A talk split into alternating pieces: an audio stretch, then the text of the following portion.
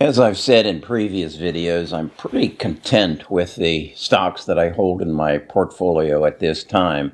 But I think there are some opportunities. I think the market's going to turn back up, particularly in the tech field, uh, the second half of this year. And therefore, I want to increase my holdings in some of the positions that I hold. So I'm going to be adding some cash to my portfolio and I'm going to target some specific stocks. I think there is an opportunity in the EV field that has that is not a car company, and uh, it's it's a rare earths company. It's uh, uh, MP Materials, and I currently own about 500 shares of it. I own it at about $34.65 a share. It's currently trading at 26.50. I think it's a a, a, a, big growing opportunity, and I want to explain to you why I think it is and why I think it's probably a good play to have in your portfolio as we move through the next three to five years. So stay with me on that. Um, I think this is a good one, and it's a fairly fair priced stock at this point that is making some money. So let's take a deeper look right after this. Best of Us Investors presents Kerry Griegmeier. The company's name is MP Materials, which stands for Mountain Pass Mining. Uh, they're a California company. They really actually sit a mining company sitting on the border of California and Nevada. And they are one of the largest sources for rare earth uh, minerals in the world. And rare earth minerals aren't really all that rare. It's just they're hard to extract and they they weren't real predominant for years in our usage because we didn't know how to use them.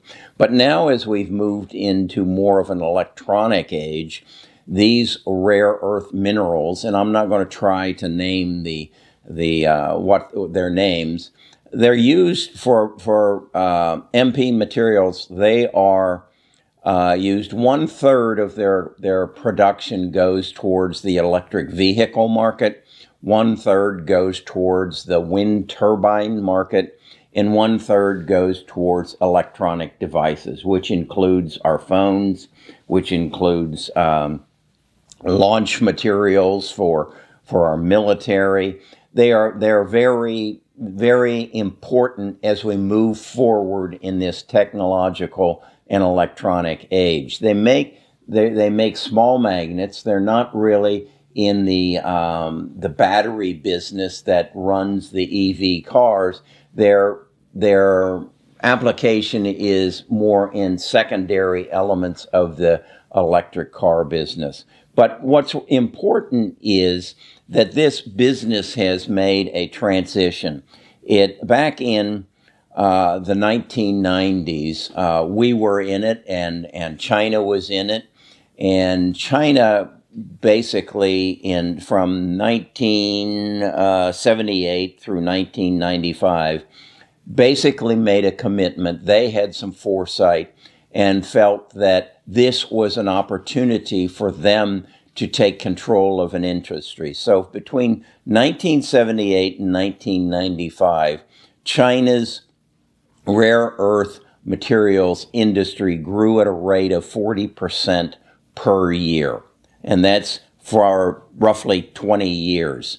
Um, they at one point came to the United States and uh, bought a major company in the United States that was in the business of refining the um, the uh, rare earth elements. It was called Magna Ganesh and um, they came into an agreement where they would become a partner with the original owners of Magnequench, and the United States okayed that as long as they agreed to keep the operations of the business in the United States for five years.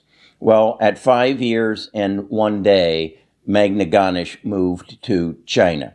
And China then conti- continued its strive to control and, and grow uh, to control the, the rare earth materials. In fact, they got in an altercation with uh, Japan in 2010 and cut Japan off from the uh, rare earth materials. And Japan, who made a lot of electronic devices at that time, industries basically shut down. So what we realized was China was going to use this as leverage to uh, strengthen its position in the world and basically to blackmail people.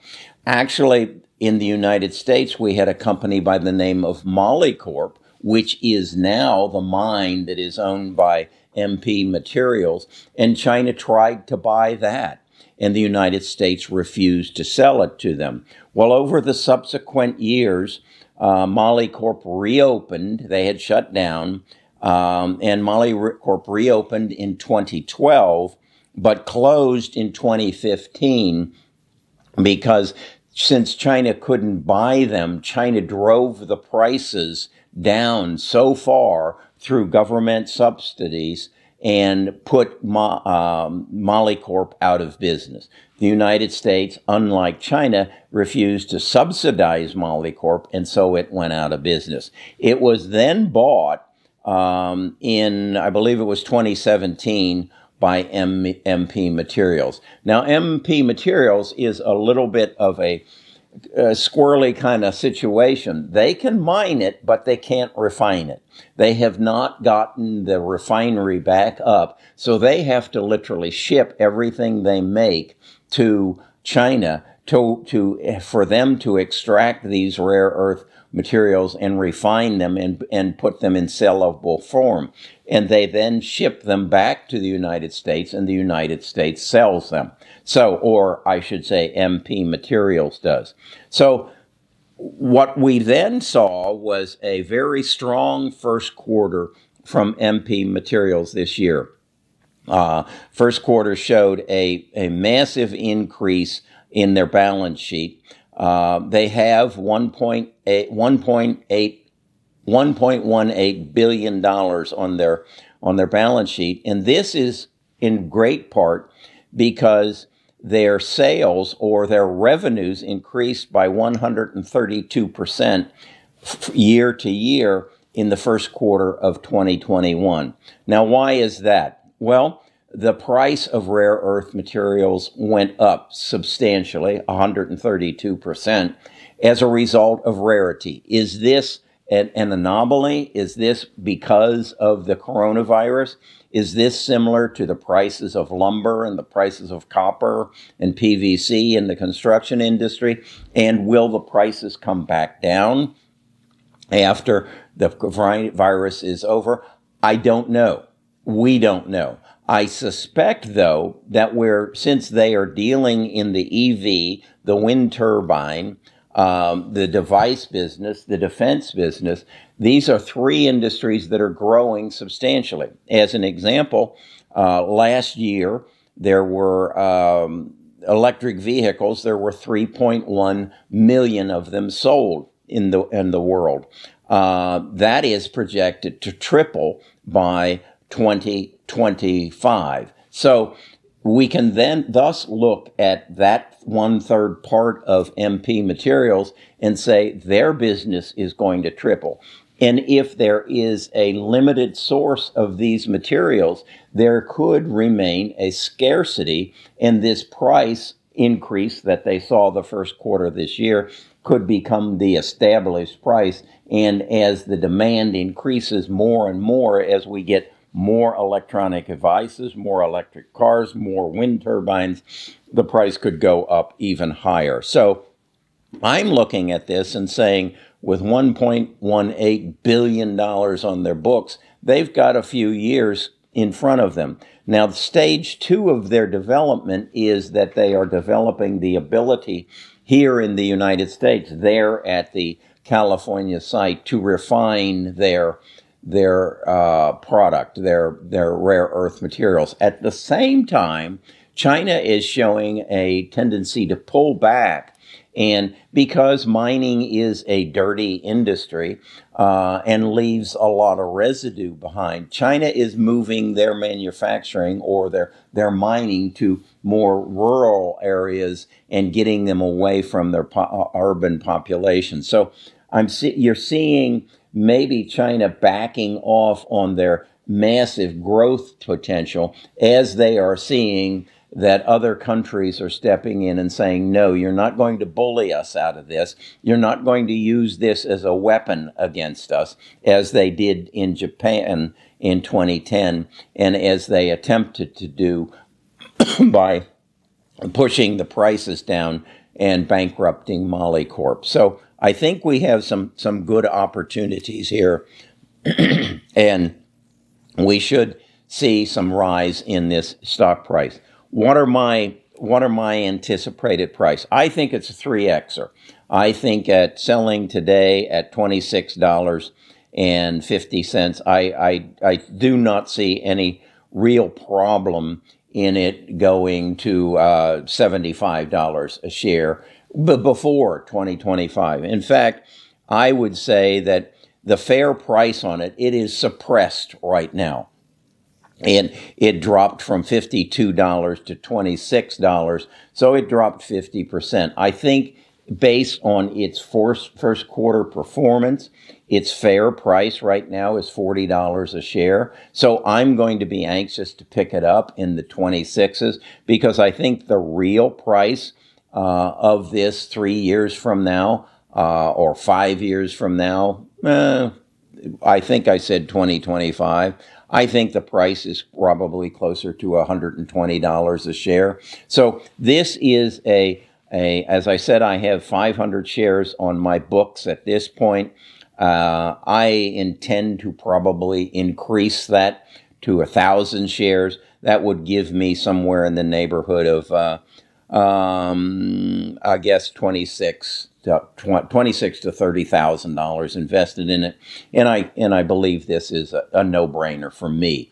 I, I encourage you to do your research, look into it. You come to your conclusions. Read the history of this whole ele- rare earth elements uh, uh, area and how Molycorp grew. I actually owned Molycorp, I think it was back in the early 90s, because I recognized this was going to be a growing part. What I didn't recognize, and I got out of it before it happened, that China was going to be so aggressive and, and put them out of business, because that's exactly what they did. And you need to know that that when when um, MP Materials moved in and bought the bank, bought uh, Molycorp out of bankruptcy. They bought it for pennies on the dollar. So this all only adds to my commitment that they're in a strong position to capture this opportunity that is going to be a very important part of um, several industries. And as as these rare earth elements find more and more applications. Uh, I, I think this is a no brainer, and that's where I'm going with it. So that's how I'm at this point. And again, I need to emphasize this is predicated upon the, my belief. We went through a roll away from tech uh, starting in late February. And I think we're going to come back to it because I think the world is just going to wake up and see this is not a, a normal cycle in the business cycle. This is a recognition that technology is going to change our world so dramatically as a result of this corona crisis, as a change in our healthcare, as a recognition that we have to have our own supply chain. We have to be manufacturing and producing products that we need to subsidize or, or to sustain our economy, we need to have them here in the United States. So that's why I'm in biotech. That's why I'm into um, MP materials. That's why I'm into ro- robotics and, um, and, and, and electric vehicles and 3D printing. So that's what I'm all about. That's what I'm going to be doing. Uh, if you want to get some more details on this, go to Best of Us Investors. Join us at, our Discord and we'll share more materials with you. I also wanted to emphasize I'm we're in Panama City, Florida now. We're moving to Jekyll Island. We're on our way to Savannah, Georgia. Um, and uh, is that right? Savannah, Georgia. Yes. And um, so I have, and you need to be aware of, I'm moving from hotel to hotel. So it's very important that my laptop is secure. So I am using, uh, I believe it's called Shark Guard. You'll see it down, or Surf Shark. Um, it's a VPN uh, that protects my computer, so or protects actually my bank accounts and my my uh, securities accounts, my brokerage accounts, and makes my my um, computer unhackable. Look in the uh, description for it, and I've negotiated a substantial discount and some free months. Look into it. If you're going to be on the road like I am uh, for the next, I guess, week, um, you need this. Okay, I'll talk to you later.